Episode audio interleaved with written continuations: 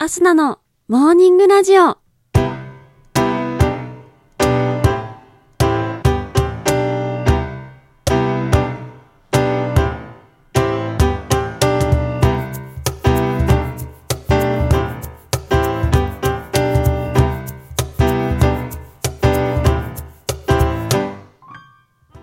皆さんおはようございます。そして本日12月14日火曜日、お誕生日のあなた、おめでとうございます。この番組はバイオリン弾きのアスナがあなたの今日一日が少しでも楽しくスタートできるようお手伝いをする番組となっております。今日のお天気や一日をワクワク過ごせるお役立ち情報などお話をしてまいりますのでどうぞ最後までお付き合いお願いいたします。本日都合によりお天気のコーナーお休みとさせていただきます。それでは次のコーナーに参りましょう。毎日が記念日のコーナー。本日12月14日の記念日はこちら。中心蔵の日、南極の日、透明資産の日となっております。中心蔵の日、こちらは元禄15年12月14日に赤穂浪士四十七人が吉良邸に討ち入りをし、主君の仇討ちを果たしたことにちなみ制定されております。中心蔵の日は討ち入りの日、四十七士討ち入りの日とも呼ばれております。近年でも12月14日には赤穂浪士にちなんだ東京都港区高輪の泉岳寺、兵庫県赤穂市の大石神社、科学寺などでは義士供養の義士祭りがまた、もともと吉良邸の一部であった本所松坂町公園周辺では、元禄市がそれぞれ行われております。ちなみに、2010年代以降の教育現場界隈では、会社や上司などへの忠義を意識させ、子をおろそかにしてしまうとの懸念から、忠臣蔵はあまり好まれない傾向にあるそうです。続きまして、南極の日。こちらは1911年12月14日にノルウェーの探検家アムンゼンら4人の隊員が世界で初めて南極点に到達したことを祝して制定された記念日となっております。重厚な氷山が多いため船が座礁しやすく海流や天候などの悪環境の影響で南極大陸への到達は非常に困難とされていた中いかにして南極大陸まで到達するかは国の主導とした世界の強い関心事になっておりました。そんな中、イギリスのスコット隊とノルウェーのアムンゼン隊の2隊が南極到達の最有力と目され、アムンゼン隊による南極到達の一報は世界中で大々的に報道され大きな話題となりました。続きまして、透明資産の日。こちらは透明資産という言葉を作ったコンサル事業などを展開している株式会社ホスピタソンの創業日が2011年12月14日だったことにちなみ制定されております。透明資産とは株式会社ホスピタソンが定義した造語で人、商品、サービス、空間などそれぞれの心地よさを通して目には見えないけれどもう一度体験したいと思える資産のこととされております。その方が本日12月14日、マダムシンコの日と制定されております。それでは次のコーナーに参りましょう。ちょこっとトリビアのコーナー。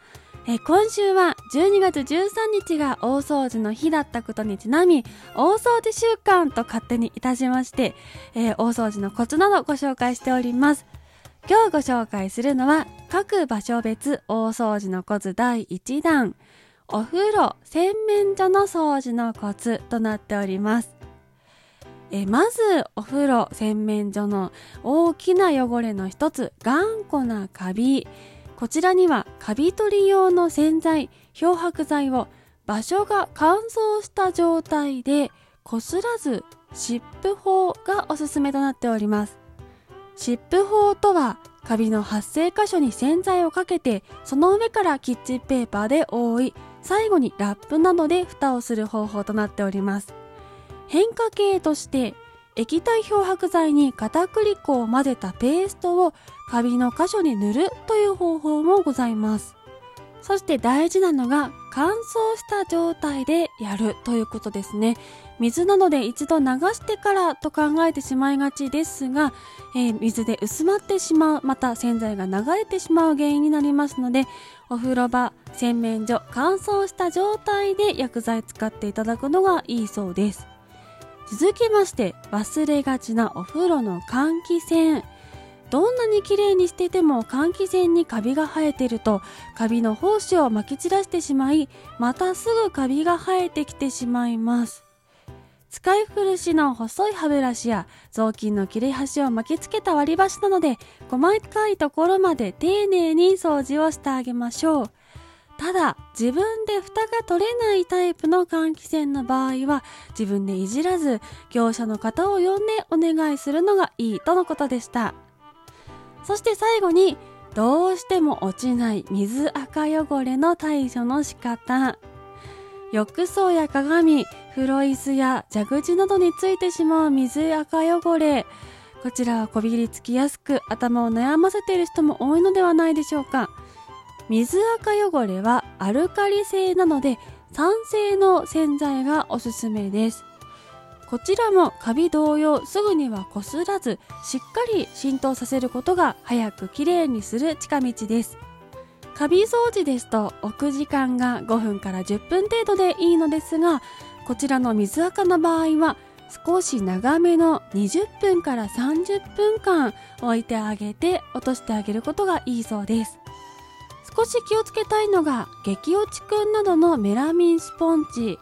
洗面所の材によってはコーティングを剥がしてしまい一時は綺麗になってもその後汚れがつきやすくなってしまいます。メラミンスポンジの説明をよく読んで使える場所使えない場所しっかり見極めることが大事かなと思います。またその後コーティング剤シリコンのコーティング剤も今販売されておりますので綺麗にしたらそのままコーティング剤を塗布してあげるとその後汚れがつきにくいというものもあるようです。気になった方はぜひ調べてみてください。